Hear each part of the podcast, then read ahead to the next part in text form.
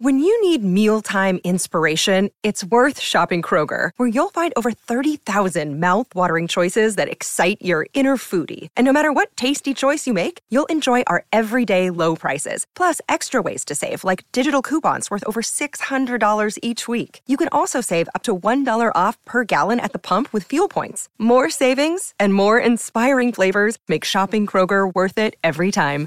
Kroger, fresh for everyone. Fuel restrictions apply. Another day is here, and you're ready for it. What to wear? Check. Breakfast, lunch, and dinner? Check. Planning for what's next and how to save for it? That's where Bank of America can help.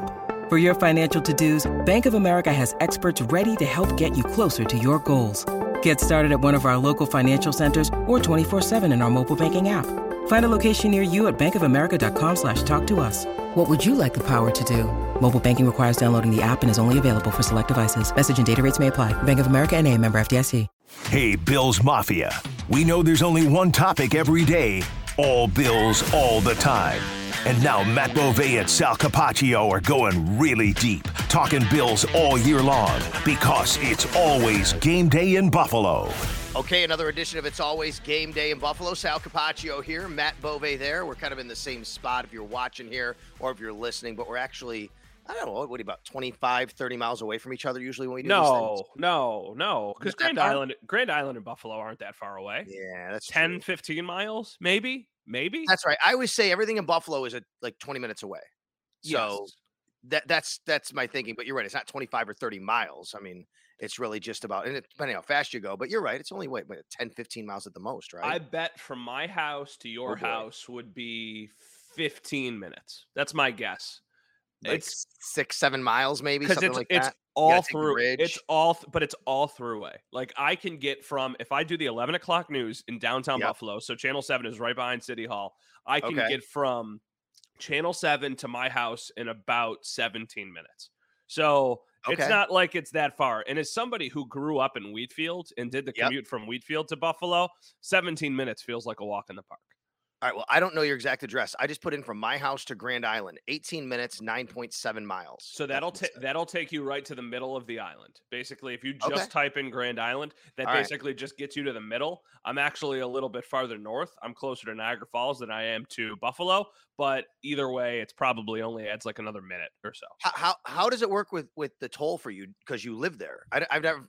I, I think I've heard this before. This maybe is awesome. For people who don't know, how does it work? So I actually this is ridiculous. There's a resident pass and there's a commuter pass, and they both are a very very big discount compared to what it would be for anybody else who's driving over. So I think if you have E-ZPass, driving over Grand Island costs you like 95 cents. If you're a commuter, so if you're somebody who needs to go over Grand Island to like get to work or to get to like a daycare or something like that, I believe it's 25 cents. And Okay. for residents, I think it's like five cents or six cents or something like that. So my account just reloads every like 30, 40 bucks, but that only happens every five, six, seven months of the year. Like it doesn't take very long, or it does, it takes a long time to kind of get to that, even if I go over the bridge five, six, seven times a day. Did they have to jack up the prices for people to go watch John Krasinski and uh, A Quiet Place Two, and they filmed it on the bridge? That was pretty cool, actually. It was very cool. It was cool to like see the bridges in the movie and be Uh-huh. like, oh, like I go over those every single day to go know, home. right? Grand Island is a little bit. I am not a native islander, so anybody who is listening to this, people from Grand Island are very prideful about Grand Island, and I, I equate it a little bit to like Wakanda. If you've seen any of the Marvel movies, like there's like a bubble around Grand Island, and you've got to like penetrate yourself into it. And once you're in, you're in. But if you're on the outside, then like you know. Life itself is completely different. Somebody It's- always tells me, "Where every Grand Island, where every day is a vacation." That's the line. You ever, you ever, did you watch Game of Thrones? I have not watched Game of Thrones. Uh, well, okay. If you're, if you're a Game of Thrones watcher, I do. It reminds me of like the wall. Like you can't go beyond the wall, or that that there's different things that happen. You don't know what's going on over there, and you kind of don't want to know. Maybe. and you know what's funny is so many people have told me like, "Oh, if you don't go to the Grand Island schools, you're not a true Islander." Well, I didn't go to the Grand Island schools, which makes me Mm. not a true Islander. I guess I'm fine with that. Like that's okay. The people here are great. My neighbors, the people in my community are really really cool. And I've actually really liked it. I did not know how I would like it. I ended up on All Grand Island because my wife is from Grand Island, but I'm from Wheatfield, so a very different, you know, place to grow up and everything. But yeah, no, it's been great, and I like how close it is to everything. You kind of have to, you kind of have to sacrifice being super close to anything, but you're pretty close to everything. I can get to the falls, I can get to Amherst, I can get to downtown, everything in 15 minutes. Like I said, I think that's kind of the the thing in all of Western New York. Really, no matter where you are, you're really not that far from anything. I grew up in Cheektowaga. I reside in the city of Buffalo right now. I've been out to Rochester, Oak Hill, uh, for the PGA practice rounds. You have too. I want to get into that a little bit later. Let's dive into football and some other things first here on It's Always Game Day in Buffalo. Sal Capaccio, Matt Bove. I thought it was interesting. You had a really interesting question on Twitter that has Mhm. gained a lot of traction and a lot of debate and a little polarizing, I think. And I think the thing that the reason I wanted to bring it up here is I think some people misunderstood it. So I want you to explain it about your Mount Rushmore. Okay. The question was who are the most recognizable Bills fans? It was not who are the best Bills fans or who are the most important Bills fans or anything like that. This all stemmed from William Fichtner, okay? The Mhm. famous actor. He's in town. He's got a movie coming out this weekend. One of the photographers at our station was like, oh, he is one of the most famous Bills fans, which is accurate. He is. He is a celebrity and he is a Bills fan. So he checks both of those criterias. My question to him, to the photographer, was yeah, but I don't think he would be on the Mount Rushmore of like the immediate most recognizable Bills fans Mhm. just because William Fichtner here in Buffalo is, of course, a and really around the if you're somebody who's into movies and film and all that stuff, he is a very recognizable and accomplished person. But I don't think the casual person, like the casual person in anywhere else in the country, immediately knows who William Fichtner is. I just don't. I just don't Right. think that's the case. So my I also arg- don't think even if you saw him in a movie, you knew who he was. you won't know his don't name. know if you would know he's a Bills fan. No, no. You would know William Fichtner, I feel like, is one of those people who you see and you go, I know who that is. And you can think of movies that he has been in, but you don't immediately go, okay, that's William Fichtner. He's a huge Bills fan from Buffalo. I think you go, No. that's the guy from The Dark Knight and from all these great movies that have been out there. And he seems like he's in everything. So that was the, this Twitter question was just to try and get a gauge of if I was off base there, but it turned into something completely different. It Yeah, turned into sure. people arguing about, you know, why you can't rank fans. And like that was never the intention. The intention was never, you can't tell somebody that they're a better fan than another person or that they're not as big of a fan as another person. That's ridiculous. Everybody, it's so subjective. My question was just if you're taking the most recognizable people who associate themselves with the Bills as Bills fans, who would be the first four that you think of? And it's funny because the Twitter question was very hyper local. But when the conversation was happening at work, it was more people like William Fichtner and Wolf Blitzer and Chris Berman and Ariel Helwani and Summer Sand. Right. all of those people, not all of the very notable members of Bill's Mafia who have been notable because they're here in Buffalo. And it all kind of stemmed a little bit from the Rory McIlroy comment, which is, you know, he's Mhm. rooting for the Bills because he married a Rochester girl and he's here in Rochester, and you know, he it's it's easy to root for the Bills when Josh Allen's throwing the ball, right? And Mhm. I, I thought about it, but it is a completely nuanced question. By the way, right? I mean, surprise, surprise, a question on Twitter gets completely twisted and thrown Uh. around and start debated, and people get mad at each other, right? Yeah. Very nuanced question. I would say, first of all, William Fichtner, Maryvale High School. Now they were a rival of ours in Cheektowaga. I went to Yeah. Cleveland Hill, all right, but he's a Maryvale guy. But shout out to Cheektowaga there. Um, yeah, you wouldn't know necessarily he's a Bills fan unless you kind of looked into it or you Mm-hmm. found out some way. Saint Ariel Helwani has been out there more as a Bills fan the last Yeah. few years, so that's that's right. Um, there are there are how about Ryan Nobles was on CNN now he's NBC political correspondent. I had him on a podcast a couple of years ago. He's a big Bills fan, like people like that, but you wouldn't know necessarily. I look at it as when you say most recognizable, hmm I don't think that has to mean most famous. I think there's two different things there, right? So Yeah. like I see the chefs on ads. I see them. You walk in the stadium, their their their faces are there. They're in different documentaries about the Bills. Pinto Ron, Yeah. those are recognizable. If you went somewhere in, I don't know, Kansas City and asked them Mhm. about recognizable Bills fans, they're going to go, "Oh, that dude that does the stuff from the bowling ball, that's Yes. Pinto Ron. Oh, the the chefs." To me, that's recognizable. Yeah, recognizable. I think if you're strictly associating it with the Bills, are those people that you've mentioned, and then like Pancho Billa and Del Reid, and the list goes on and on. But if you're talking about recognizable to just like somebody who isn't a football fan and might know that that person they're talking about associates with the Bills, then that's when the conversation was like, oh, Chris Berman always talks about the So I think that maybe the the wording for that would have to be something like, "Who are the most recognizable people who happen to be Bills fans?" Yeah, or like who are the most recognizable celebrities who are Bills fans, which is probably what I should have said to lead into this. And I don't think there's really any backlash at that point. The backlash isn't like that significant. It's just I like it kind of took on a life of its own. I am not somebody who deletes things because I think you've like got to own up stuff. But oh, I wish I could have deleted that tweet 20 minutes into it because I've Ah. got people quoting it and saying like let's not do this. This is ridiculous. You can't rank somebody as a fan. And I'm just like, I, I don't, I never asked you to rank somebody as fa- a fan. I just said who is a- the most recognizable. Don't you? Are, are you a Twitter Blue subscriber? Do you have a blue check mark? Yeah, but I don't like editing tweets either. Why? That's then the you whole can, purpose of editing tweets. but then you can see that it was edited. Yeah, but that's the whole point and purpose is it didn't come out the way you wanted. Like that people make fun of people who are paying for the blue check mark. Look, also, I am not do a it Twitter. for this reason. I do Also, it I- for this reason. I am not a Twitter Blue subscriber. I want to I want to clarify that. I am still verified because I am an affiliate of WKBW. Basically, Channel 7 gets to have a Yes. couple extra people as like they're like, yeah, these people work for us. They're legit. And I was one of the people that was selected. So that is why I still have the Ooh, yeah, that is why yeah. I don't even know if we've done that because I have not been verified from WGR. And I'm like, wait, I got 163,000 Twitter followers. I need to be verified here by my Yeah. company. I don't think um I don't think we've done that. That that's why. But good for you that they're doing that. I know they do that.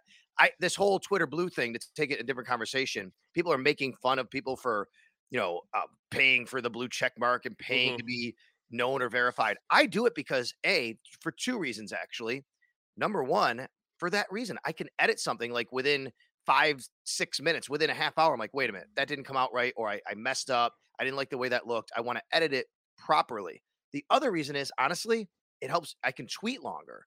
And sometimes tweets instead of a thread, I could just put a longer tweet to put Mhm. out a thought out there. Like those are reasons why I do it. I don't I've been paying. I mean, I've been a blue check mark and I paid for Twitter Blue before they um before they did okay, you got to pay for the blue part, for the the check part, but I was already subscriber and I'm like there's a lot of things in my life I pay for, uh, subscri- subscribe for that people would see why would you do that? This is just one of them, I guess. I, I don't even think that that's a question. As somebody who has the following that you have, why you wouldn't make sure for eight dollars a month or something Right. that you were reaching as many people as possible, and you had all of the bells and whistles that are available to you. That's just like a business decision at that point. That's not even like a ego thing or like a oh I need the check mark. It's like you know you reach a lot of people and you have a job to do and this lets you do your job Right. at least in your mind better than you would be able to without it so for eight dollars a month you know people spend a lot of the eight dollars a month it, i think that is that what it is eight dollars a month Pretty sure. I don't know where I'm drawing the line though, Matt. Like, is it 850, 9, 10? Where am I drawing the line? I have not decided that yet. i was going to say once you get to 10 once you get past 10 then you need to have the conversation of figuring out exactly i always think of something like that is like how many coffees is that? I'm not somebody who goes to the expensive coffee shops. I'm a pretty simple guy but my goodness you get a coffee out there at like i don't know what we're allowed to say here so i'm not going to name any specific coffee shops but uh, if you go to one of them that is based in seattle like the prices are very expensive. So that's a coffee or two less a month and i think i take that trade-off. Speaking of coffee, you, uh, we, we, we, somebody reached out to you. what a what a what a segue I know, Look right? at you. You are such a pro. Uh, Well done, you. Sal Capaccio. Speaking of coffee, check this out. If you're on the video stream, by the way, at Sal Sports on YouTube, you can watch all these videos. You might be just listening to this. Matt will describe what he's got. Yeah, shout out Ken Carty from the Vancouver Bills backers bar. So he Love it. posted this, I don't know, a couple weeks ago, and the logo is incredible of Yeah. their of their Bills backers bar. So I I just message I didn't message him. I just responded to him and I was like that logo is amazing. And he was like, "Oh, I'll, I'll send you and Sal one." And I didn't actually know if he was going to do it, but he did. So Ken, thank you so much. Thanks for listening and thanks for the really cool Bills backers bar mug, which is cool. So now we're going to have to scoop up one in London as well, Sal. When we're there, we're going to have to get a London Bills backers one and maybe I'll just start putting them on the bookshelf behind me and I'll see how many I can collect. All right, let, let, We're gonna move on to a little deeper dive into some football stuff, but I want to ask you about your background now. You have a bookshelf finally behind you. You were talking about trying to do something. Is this like? yeah. Did you just happen to be in this room of your house? Or did you like, you know what? I'm gonna do this thing here for the show. I I rearranged the basement a little bit and Okay. I bought two bookshelves and then I put them up and then I just took a bunch of random stuff that I had and put them on the bookshelves, which is so like 2020 February or 2020 April of when the pandemic started. I, I Uh-huh. just I did it three months later or three years later, excuse me. Well, it looks really good. I'm glad that you've joined the bookshelf club of podcasters and videocasters here on It's Always Game Day in Buffalo. We're going to talk about the Bills here in the context of the AFC because I want to take a look around on this podcast and what we feel about the conference. Hey, it's Sal Capaccio from It's Always Game Day in Buffalo. It's not just a podcast, it's the 25th hour of your day, your weekly source for all things Buffalo Bills. Right on time, your time. In the car, navigate the streets with NFL wisdom in your ear. We accompany every errand you need to run. Washing the windows or vacuuming the carpets? Don't just clean, conquer. Podcasts make you more productive because we fit perfectly into your schedule. Follow It's Always Game Day in Buffalo in the Odyssey app or wherever you get your podcasts. Hey, Rob Bradford here. I have set out on a mission with my good friends at FanDuel to prove what I have known for some time baseball isn't boring. Now I have a daily podcast to prove it with some of the most notable people in the baseball world screaming baseball isn't boring from the mountaintops or at least agreeing to come on our show. Players, managers, GMs, and yes, even the commissioner of baseball, Rob Manfred. It has been a constant wave of baseball's most powerful voices. So join the revolution. Subscribe and soak in Baseball Isn't Boring. Listen on your Odyssey app or wherever you get your podcast. You'll be glad you did. Matt, I have seen the New York Jets as high as the sixth best odds to win the Super Bowl. Mm-hmm. That feels really high. I don't know. Am I just not giving them enough credit? Or no, no, no. This is where they belong. I think it's a little bit of both. I think maybe we are not giving them enough credit because they have an awesome defense. They have some really talented pieces and they have Aaron Rodgers. But at the same time, I don't know if I'm ready to put them. I think you could argue that there are five teams better than them in just the AFC, let alone in the entire NFL. I think the Jets are going to be a playoff team. I think they're going to be a wild card team, though. So I don't think it would be fair to say that they've got the sixth best odds to win the Super Bowl because I, I just don't feel that way. But I think they might have the 10th best odds to win the Super Bowl. And at that point, really, what's the difference between the sixth best odds or the 10th best odds? It's just kind of all preference at that point. So I don't think it's completely ridiculous, but I think it's a little bit too high for my liking. Are they better than the Miami Dolphins? Who who right now, you're I'm put I'm putting you down. Like who Mhm. pinning you down, you got to make a pick. What what is the order of the AFC East finish? Bills, Dolphins, Jets, Patriots. So Dolphins still ahead of the Jets, but Jets still make the playoffs. What seven seed, right? Dolphins get six or five seed because you know those are the three wild cards. Okay, My, mean- but- but it all it all hinges on Tua, and that's actually Right. another layer to the schedule conversation that we did not have. Like, there's something to be said about not having to go to Miami 100. when it's really hot outside. There's Yep. also something to be said about Tua, who has become somebody who is injury prone. Feels a little bit unfair because it's very circumstantial, but. uh, What are the odds that Tua makes it to that point in the season? That's the biggest question about that team. And now you're getting them the last week of the season. Who knows if he's going to be available at that point in the season? I think if Tua is healthy, the Dolphins are a better team than the Jets. If Tua is not healthy or misses a significant amount of time, then that flips, and the Jets are the better team than the Dolphins. All right, so let's do this. You have you have the Bills and the Dolphins over the Jets. You said the Jets are probably about the sixth or the sixth best team. Let's see, and say in the AFC, we're both, we're going to agree the Chiefs are ahead of them, right? Mhm. We're going to agree the Bengals are ahead of them. Yes or no? Yes. Okay, that's four. What other team is ahead of the Jets? Bills, Chiefs, Bengals, Dolphins as fully healthy. I'll say that. All right. Ja- Jags. Okay, Jags. You're putting Yes. Jags ahead of the. And I'll say this: I don't know if the Jaguars are better than the Jets. They'll have a better record than the Jets, though, because they yeah. play in a really bad division. So they Mhm. should finish ahead of them. They should get a better seed because I don't think the Jets are going to beat the Bills out for the AFC East. So I'll go with that. What else are we thinking? What about in the North? You have the Ravens. the, the Ravens. you like the Ravens that much? You think the right now? You think the Ravens are better than the Jets? Yes, I do. Is Hmm. that crazy? I don't think it's crazy. I think it's very debatable. Um, I don't know. I still wonder how it's all going to work. They finally they do have Lamar back, obviously, but they they're loading up on wide receivers. Um, new offensive coordinator. I don't know. I their defense was not that good last year, to be quite honest with you. Like The the? Jets' defense is really good, obviously, right? Yeah. I think is. that's a good fight. I think that's a really good, um, like compar- comparison there. The two. I don't really know what to expect.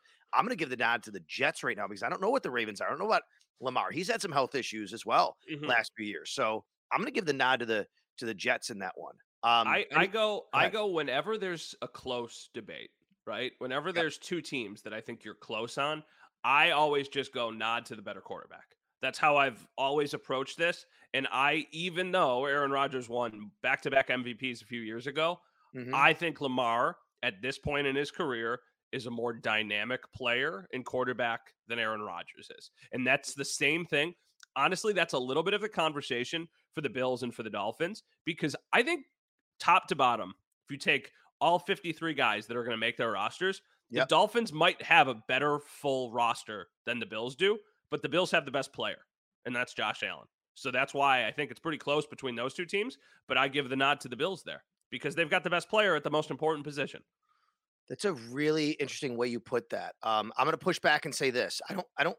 I don't think it's a crazy thought by you by any stretch. I think the Dolphins might have an overall better starting 22. I think the Bills have a better roster. I think they have more depth. That's If fair. you, if you have That's fair. the Dolphins have a couple injuries on offense or defense that are top players. I don't know how they replace them. I think the Bills have a better shot to replace their guys. That's fair. I think when I think of it, I'm probably immediately going to give me your starting 11 on offense, Right. your starting 11 on defense. If you take the entire roster into account, the Bills have one of the best rosters in the NFL because it's very, very deep, really across the board. So maybe that's not fair for me to say. But I think if you're just counting those starters, so the top 22 guys or whatever it is, like then maybe it's a little bit closer than Bills fans would like to think it is. Now that the draft and the free agency period is pretty much settled and teams Mhm. are getting into OTAs and things like that, anything from the AFC South, anyone that can challenge the Jags, I don't see it.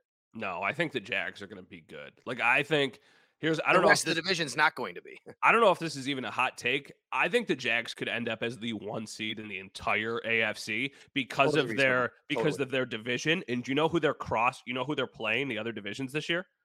Uh, NFC South, I believe, right? Yes, Mhm. that's what I'm saying. Like you're gonna get basically ten wins, just like kind of handed to you. I- I- I- you know, you'll probably drop a game or two here, Just but don't screw it up, right? if the Jags beat the Bills in London, like they are legitimately a contender to be the one seed. They are regardless. But assuming the Bills are one of the other teams that are in the mix there, that game could have big time playoff implications because you know the Jags are going to do great in their division. I mean, the worst case for the Jags in their division is probably 4 and 2. So you got four wins right there. You're probably getting three wins in the NFC South. And then you've got, if you're talking about the Bills game, you're talking about like a baseline of eight wins. And that's assuming you lose a couple games you shouldn't lose. How about the West? Um, and by the way, I agree with you about the Jags. Everything you said is completely right. And plus, the rest of the division just isn't that good. I don't know what to expect from the Colts with a rookie quarterback, and the Texans probably with a rookie quarterback. And who else is in there? Um, the Colts, the Texans, the Titans, right? And they're resetting. I mean, they could be Mhm. tanking basically. Um, West, you know, this was the division last year that everyone, oh my God, the Chiefs, they're going to be con- contending now with the Raiders and what they're doing and the Broncos and what they're doing. Look at the Chargers with Herbert, and they all kind of fell on their face. What about this year? Do we see anybody? Do you see anybody actually rising up and challenging the Chiefs in the West? No, I don't see anybody challenging the Chiefs in the West. I think the Chargers could be a playoff team, but I don't think that they're going to be to the caliber that the Chiefs are. They always give them a tough game, and Herbert's really good.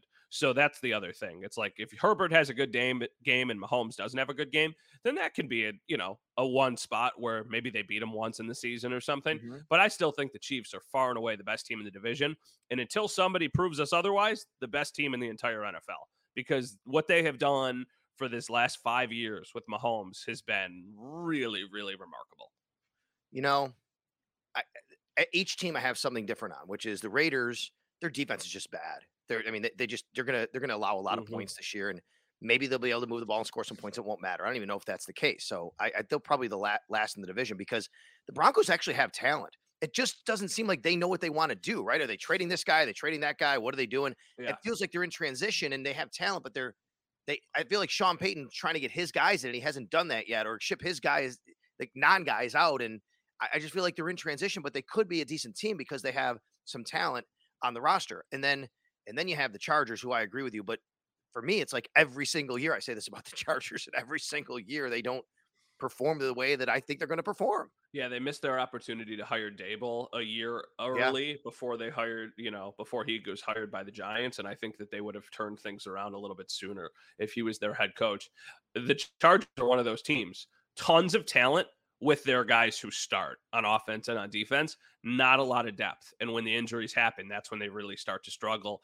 I mean, struggle is relative. They made the playoffs last year, but then they blew what was it, 27 nothing? Was that the score of the game that they lost to the Jags? I think it was. Uh, 24 maybe, but yeah, Some, close, yes. something like that. I, I think they're a good team. I think they're a playoff team, and I think they're well, I think they're right on the fringe of being a playoff team they're one of those teams that's going to be fighting at the end of the season, which makes that Bills game that much more interesting because at that point, both teams are going to be playing for something. The Chargers are going to be playing for their playoff lives. Who knows? Maybe the Bills are going to be at the same time, or the Bills are going to be playing for the one seed at that point. So that's that's a really big game. And you know, I would imagine the Bills are favored, but it's not going to be by a lot. I am looking it up. It was was it twenty seven nothing? I might have been. I'm going to look that up real quick just to make sure because you probably were. I think it, I think that. it was because yeah. I think in the schedule release video that they put out, yeah. their first scene alluded to the twenty seven nothing blown uh, like lead that they By had. The way, their which, schedule video was pretty amazing. It was amazing. Which also like shout out to people like in that situation for being self aware to like be able to poke yeah. a little bit of fun at yourselves because you need to be able uh-huh. to do that. Um, yeah, I'm trying to look right now. 31-30 was the final score. 20, I think it was 27. I don't have the box score in front of me. Either way, I want to ask yeah. you this. Um, here's the other part. Uh, the North. Let's go to the North. Yeah. Who mm-hmm. finishes mm-hmm. ahead? Steelers or Browns? Well, isn't it the Steelers have finished ahead of the Browns for like a bajillion years since 1989? Since 1989. Since 1989. Before you were born, pal. Yeah, before I was born. Um, that's a tough one. I because I don't know what Deshaun Watson is as a football player anymore.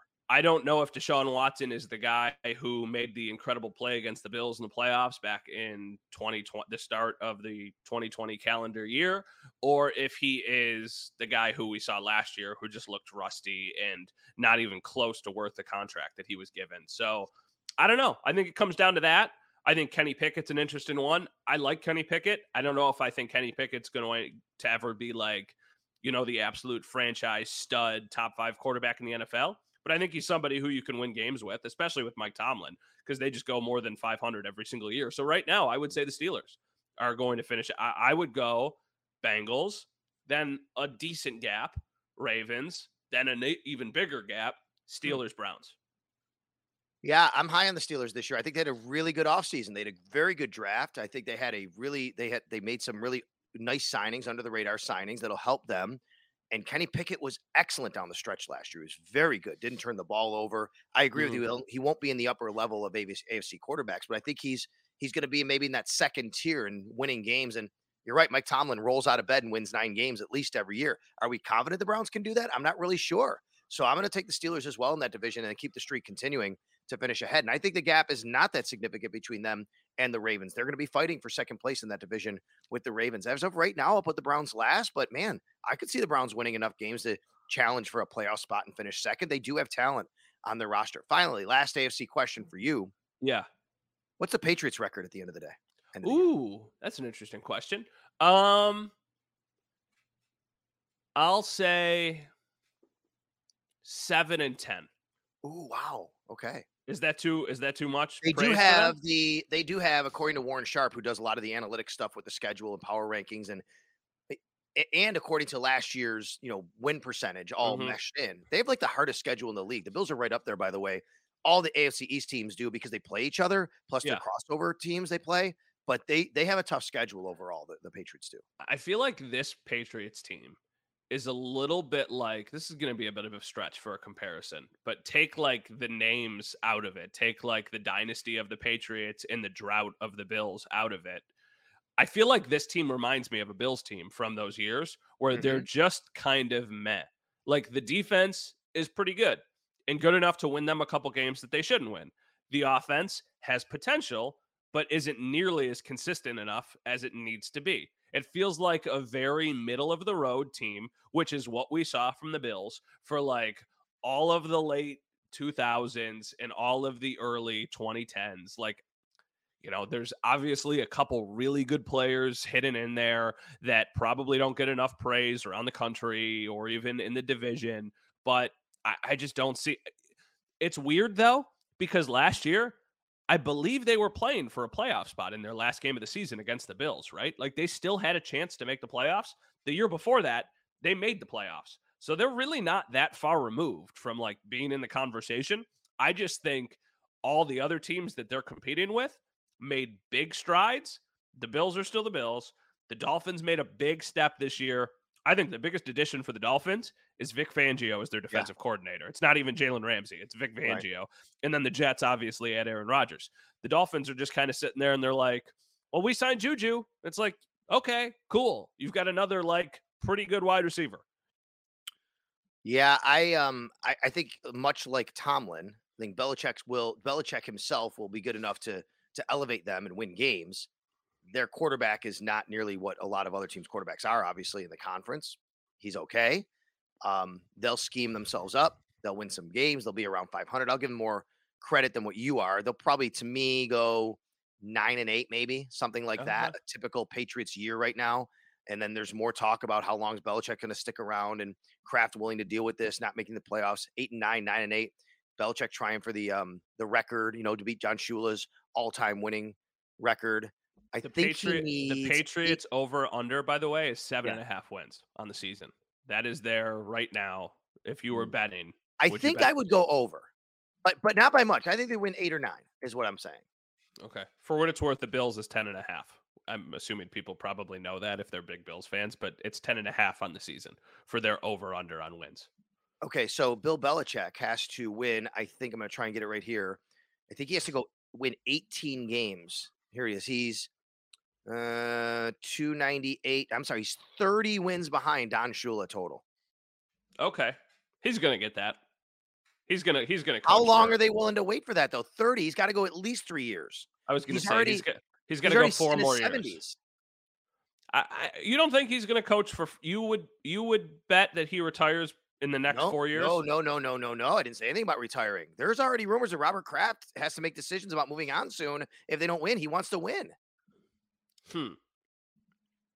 I just I think see- Belichick wants it. Absolutely. Bill Belichick wants that record. Does Robert Kraft want to let him just coach and not win playoff games? How much of it is him? I don't know. I, I don't know. I'm not in the loop enough in New England to know. I, I just have a hard time thinking that who's arguably the best coach in NFL history forgot how to coach. I think he's probably not. He probably should not be the general manager and the coach like Right. he's been doing. Like you should probably actually hire a general manager. And, maybe he and, and who knows if that's a sticking point. Maybe that's part of hey, if I'm not going to do that, I'm not going to coach either. I don't know. which is not Like maybe Belichick says, right? Yeah, hey, look, I, I don't want a general manager. Like I got to pick the players if I'm going to coach. I'm in my 70s. I'm this accomplished coach. I think there's really something there that could come to a head here. I just think that like if you were in your 70s and you had the resume that he had, why would you not want something off of your plate? Like I Well, I I I I people are wired different ways and that's probably why he has accomplished so much in his life and in his football career, but I just think that that would let you focus more on being actually the coach of a team as opposed to trying to figure out contracts and how much money you're going to sign your you know, practice squad quarterback for like all these ridiculous things that a general manager has to deal with. I'm sure he's got people who do a lot of that stuff for him, but I don't know to have the final say on the roster and all the coaching decisions seems like a lot. At that doubt. point, at that point, it, we're talking about it being a lot for McDermott to call the plays defensively and still be the head coach. And this dude's in his 70s and he's the GM and the head coach.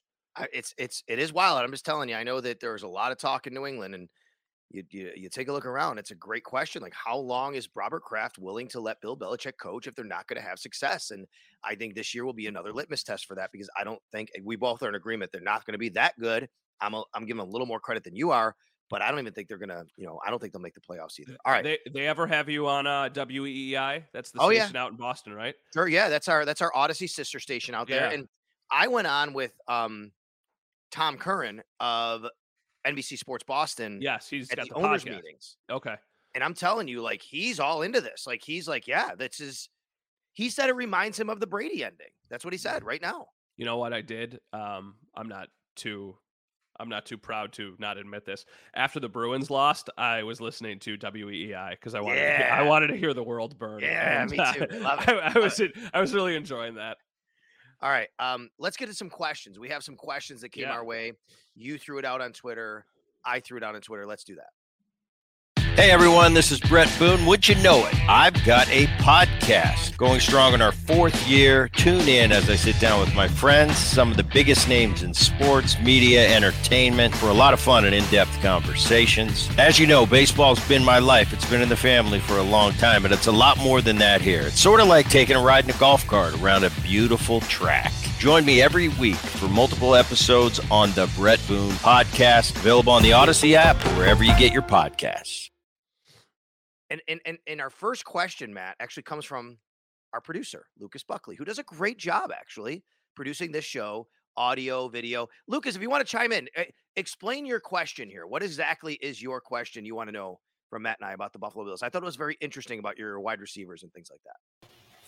No, just in general, like the the, the Chiefs had guys um like like Marcus Kemp, I believe his name is, like their their fourth receiver, and Noah Gray playing uh down the stretch in the Okay. in the fourth quarter of the AFC Championship game, and it just seems like there's this hesitancy with the Bills to play uh, their younger guys like Khalil Shakir Yeah. and we keep seeing uh, Jake Kumerow, Tanner Gentry pop up. They signed John Brown, uh, Cole Beasley uh, for the playoff run. So I I feel like there's this hesitancy to uh, play their Okay. younger guys.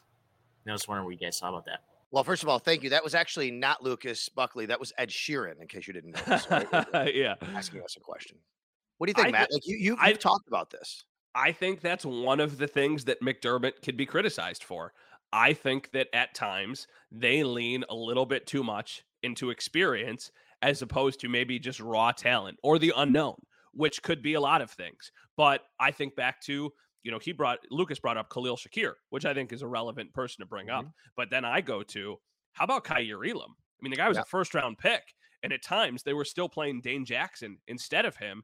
And it's not like Dane Jackson was playing lights out football. It was just like, well, we know that he's fine, but maybe he's not a game changer. Well, I think if you're drafting somebody in the first round, you have to ride the wave of the ups and downs and play the guy who you're going who's going to play a big role for you for years to come. Even the same thing about James Cook. Like James Cook at the end of last year, I had never felt last season like James Cook was their primary running back or was like the guy who was going to get the carries on the biggest stage. I still thought it was Singletary, which is interesting because you spent a premium asset on James Cook. So I think it always takes them, usually, at least recently, a little bit too long to get to the point where they kind of give the keys to the car to those young guys. They didn't at the beginning, but they didn't have as deep of a roster. So they had to. Like, you know, you think back to like the 2019 season and the 2018 season, like those guys got on the field right away because they had to. Now they don't have to. And I just feel like that almost stunts the growth and the potential of those rookies for a little bit longer than it needs to. Interesting. I, I went and looked at the um, Bills reception share from last year. And believe it or not, the Bills, their top four receivers, as far as receptions, if you just go by that, three of, of- of guys, uh, I'm not going to say receivers, top four guys catching passes, three of them are wide receivers. For the Chiefs, it's only two of them. Their number one was a tight end, Chris Kelce, and then Juju was number two, and then a running back, Jerick McKinnon, and then their number four guy had 42 catches. Mm-hmm. Do you know? And that was Marquez Valdes-Scantling, 42 Yeah. catches. He's number four on their list last year, Mm-hmm. 42 catches. Do you know who the Bills' number four on their list was last year and how many catches he had? Okay. Um. Well, Diggs, Yep. Davis. Yep. I don't even know if Knox or McKenzie Knox, more. Knox would be three So McKenzie. and 42, exactly the same number. Okay, interesting. So if you I- go their top four pass catchers, the Bills and Mhm. Chiefs, the number four guy had exactly the same amount of receptions last year. Interesting. That is surprising. I would have thought that there would have been a bigger disparity there and that the Bills, like after Gabe, did just not have production. I think that was one of the sneaky things about the offseason, though, at least offensively. Like, I think Hardy is around that number. I think Sherfield, though, though, does more than any of the guys that were behind McKenzie. Like he's utilized way more often than any of the other players the Bills had on their roster last year. That that's just my take on it. Uh, I, I think it's interesting, and you could go even further down the list. And I don't. I, I think it's a great question by Lucas. That's why we wanted to use it today. Do you have any other questions you've been looking at? If not, I can give you. Oh, I've got I've got tons of them. There were some really Oh, good questions. how about this one? re- Just came in. This one just came in. You see this? Eric Wood asking us who's going to win the PGA. okay, Eric, let's Eric Wood, right there. PGA. I got the ball. I bought Max that ball right there behind me when I went out to the PGA on Tuesday. Do you have do you have a person you think's going to win? Because I've got a couple who I like this week. So I know. I mean, is this going to be? It, it- it's so easy. It's like it's like low hanging fruit here, probably. But I mean, it is Rory's home course, kind of right? He's playing Yeah. this, and you know, so I think he has a great shot to win this. Otherwise, I don't know. I, I go with the I go with the names, the guys. You know, Jordan Spieth, Yeah. Justin Thomas, guys like that. But generally, at this course, that is not what happens. I like Finau Okay. a lot this week Okay. because I like his how his game kind of matches to the course. At Oak Hill, you've got to hit it long and you got to hit it straight. Okay. And you know, I, I think Finau's game fits Oak Hill well. I like some of the live guys. Like I think Koepka could have a big week, and I Mm. think he could contend for this title. Um, Jon Rahm. I like Jon Rahm because I think it's hard not to. It's hard not to like any of those top guys. Like if Jon Rahm or Justin Thomas or Rory or you know any of those guys at the top of the world golf rankings, Scotty Scheffler, if any of them win, it should not be a surprise. But I think it's a little bit more of the like deeper cut. And Tony Finau is not a deep cut at all. He's that next wave of like, okay, here's your five favorites, and then he's the next person right there. I will say though, for the sake of the PGA Championship and for the sake of Oak Hill, they need a name to win this Yeah. tournament. They need somebody who's recognizable and notable and has that recognition for the sake of the kind of future of the tournament coming back to Rochester and for just the history of the game at Oak Hill. Because Shaun Micheel hit an amazing, incredible shot. Most people would have no idea that Shaun Micheel won the 2003 PGA. You know who won the 2013? Mm, it was also a lesser known name. I know that. I forget. Yes, exactly. Jason Dufner won it in 2013. Yeah, Jason Dufner. He had, he had a little run though. he had a little run, but not nearly to the level of the guys Yeah, that we're 100%, talking about. That's right. that's. So, you know what would be cool though? I think the coolest thing, besides Rory winning, the coolest thing would be Spieth because Spieth could finish the career Grand Slam. He's been Wow. trying to get the last one for a long time. He does not Yeah. have a PGA. So it would be really cool to kind of be there for that. And that also brings us to another couple PGA questions. Go a ahead. few people have asked, like, would you rather watch the PGA on Sunday from your couch or from the golf course? And it's a really weird, interesting question. Do you have an answer to it? Because I do. I'll be there Sunday. You'll be there Sunday, right? Yes. Are they talking about the final ground Sunday? Yes. So I'm gonna you say could just you could just say in general, like Thursday through Sunday. Would you rather be at the course or would you rather be at home? I think I'd rather be at home in general. I think the fact that it's here in my backyard, I need to be there. I want to be there. My wife and son are going up on Sunday. We have tickets for them. Like I'm excited for that. So I'm gonna say that. But in general, I think watching it from home. I don't know. I here. You know what? This is not a good question because I have yet to do this. I did go to a golf tournament once with Brian Yeah. Koziel when when Andre Reed was inducted into the Hall of Fame. We went to the Firestone, I think it was, uh, Yeah. over in in Ohio. So I guess wait till this week's over and I'll give you my better answer. I'll say this: unless you plan on camping out, you're not going to have a great view of the Right. final groups and of the ending. You're just not. Like I remember in Right. 2013, I was there with my dad, and we were watching Jason Dufner win, and I was like 300 yards away. So you're barely, Yeah. Excuse me, you're barely seeing it. So from that standpoint, you're going to see way more on television. Yeah. But a major championship only comes to Buffalo, Western New York, not Buffalo, comes to Rochester once every 10 years, if that. Right. There's not even we don't even know if it's going to come back in 2023 or 2033. So in that setting, I would rather be there because it's an experience. And a couple other PGA questions. Some people just wanted to know like where should you go? Now, I've been in 2003 and 2013 as a fan, and I was also there earlier in the week to just kind of scope things out and do a little bit of work on Monday. My favorite spots are I like the area in between 6 and 7 okay. because you can see the green on six, and then you can see the guys tee off Yep. on seven, and then you can just kind of shoot across the fairway, and then you could see them come up on eight and nine. So in that little area, you're relatively close to kind of like the store and the main fan area, so that's nice. And then 13 is the iconic hole, and there's tons of space on 13. You have to sit on top of the hill. There's not a grandstand there, but if you bring a chair, you can kind of just post up on top of the hill.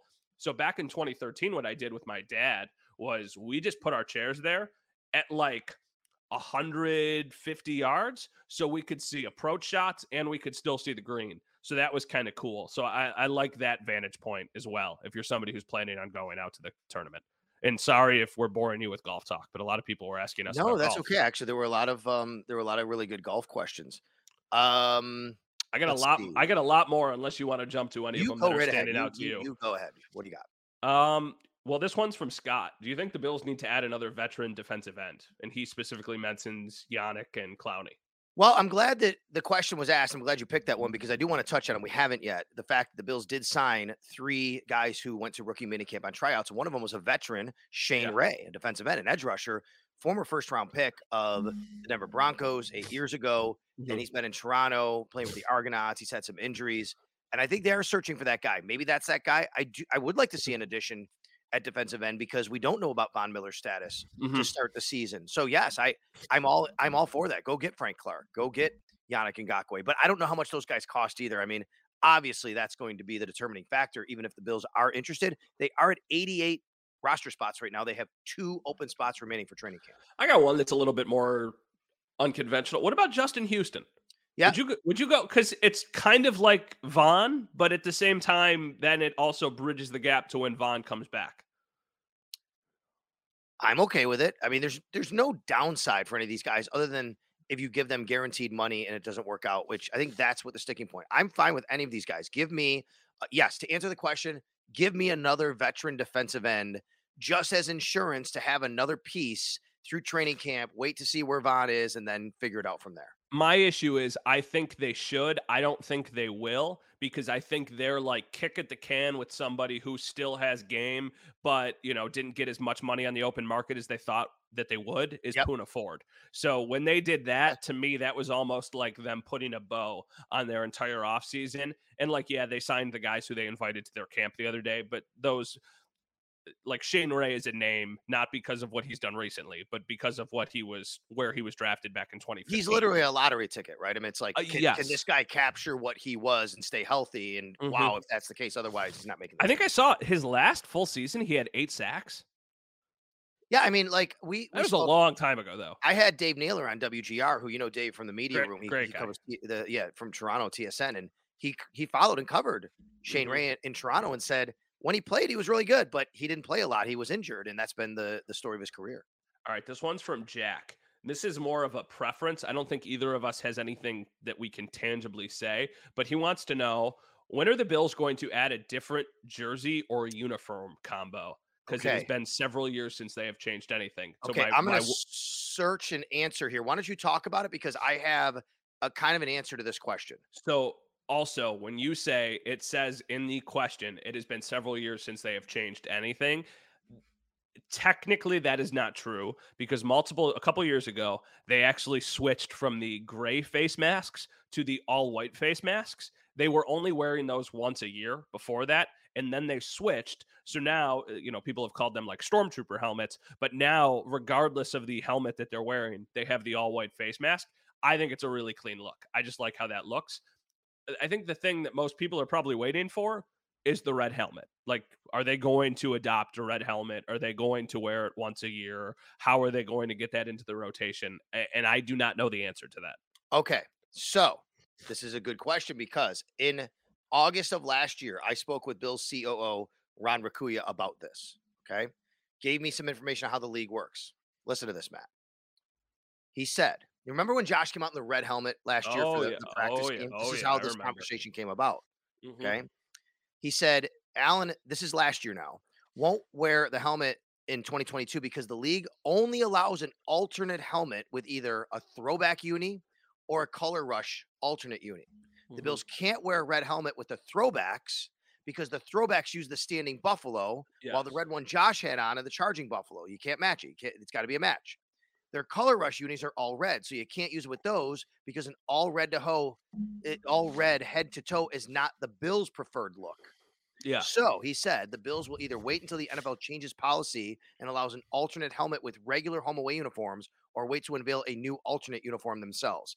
Maybe there's some policy change this year, but that's why you didn't see it last year. I do think it's got to be coming on the horizon at some point. Yeah, well, you know what we'll do is I actually talked to Ron Raccuia at the PGA Championship earlier in the week about a Yep. little bit of a stadium update, and he said he'll try and join the podcast at some point to talk Yep. about the stadium and just kind of like all of the stuff that's going into it and tickets and all that stuff. So we'll ask him when we talk to him, and we'll try and get that set up for everybody. Yeah, that'd be a great question. What else you got? All right, this is a good one. Why isn't Eric Moulds on the Bills Wall of Fame? I have no idea, but he should be. He Okay. absolutely should be. I, I don't know specifically why. I will tell you though, they've kind of slowed that down the last few They years. They have. And, I and I part of the reason I think they've slowed it down is with the new stadium coming. I think there's going to be some changes in how all this operates and the Wall of Fame, Hall of Fame outside makes Uh-huh. make some decisions on OJ. Maybe you know what I mean. I, I don't know, but Yeah. I think it's been it's been slowed down lately. Yeah, I almost anticipate that we're not going to see anybody new added to the Wall of Fame until the new stadium happens and then even in that situation, I don't know if what the Wall of Fame looks like. If it's just like one area where all their names are or if they do another ring around the stadium like my guess is that's not the case. My guess is they have an area almost like like the old Yankee Stadium where you've got like all of your like recognizable people and you can go and there's probably some like exhibits and stuff there and then you, that's pretty much it and that's they call it a day. That, that's just my guess though. All right, my last one for you. Okay. Give me your uh, Stanley Cup final and who wins. Well, I think it's going to be Vegas against Carolina, and I think Vegas wins. Now I know Sabres fans are going to Buffalo sports fans are just That's my least preferred final, by the way.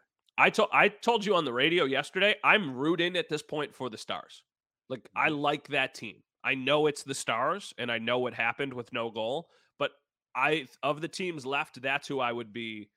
I don't want to say happy if they won, but that's who would be the most tolerable for me. I it's not because of 99. It's just it's Dallas. It's the Dallas Stars. It's I don't know. I mean 99's a little play in there for me, but can't root for them. But I definitely would rather have them than Vegas because I don't want to see that. I don't want to see Jack Eichel skating around with the cup like I did Ryan O'Reilly, especially winning the Conn Smythe. Um, I'm I'm on. I don't. I do not like the Carolina Hurricanes after everything back in the 05, oh- 06, 07. Um, I'm on Florida right now. I'm fine with Sam Reinhart winning it. That's cool. I I like their team. I don't love Miami winning a championship. I'll tell you that. But as far as the team, where they came from, what they did, the eighth seed getting in and playing and getting hot, and they have some nice Uh-huh. personalities. I love Tkachuk. I think he's amazing. I'm okay yeah. with that. Yeah, I think uh, this is completely just a, a different sidebar here. But besides like Connor McDavid and like David Pastrnak, like the really, really big superstars in the NHL, I think if you could take any player in the league and put them on the Sabres, Tkachuk would be the answer.